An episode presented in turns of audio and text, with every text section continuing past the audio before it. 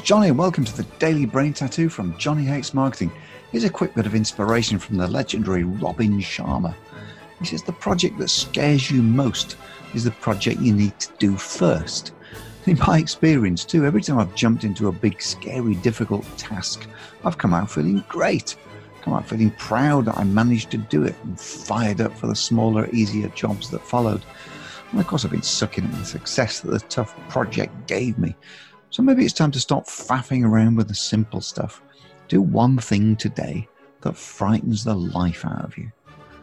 I'll see you again tomorrow with another Daily Brain Tattoo. Meanwhile, hop on over to johnnyxmarketing.com. Check out the Daily Brain Tattoos by email.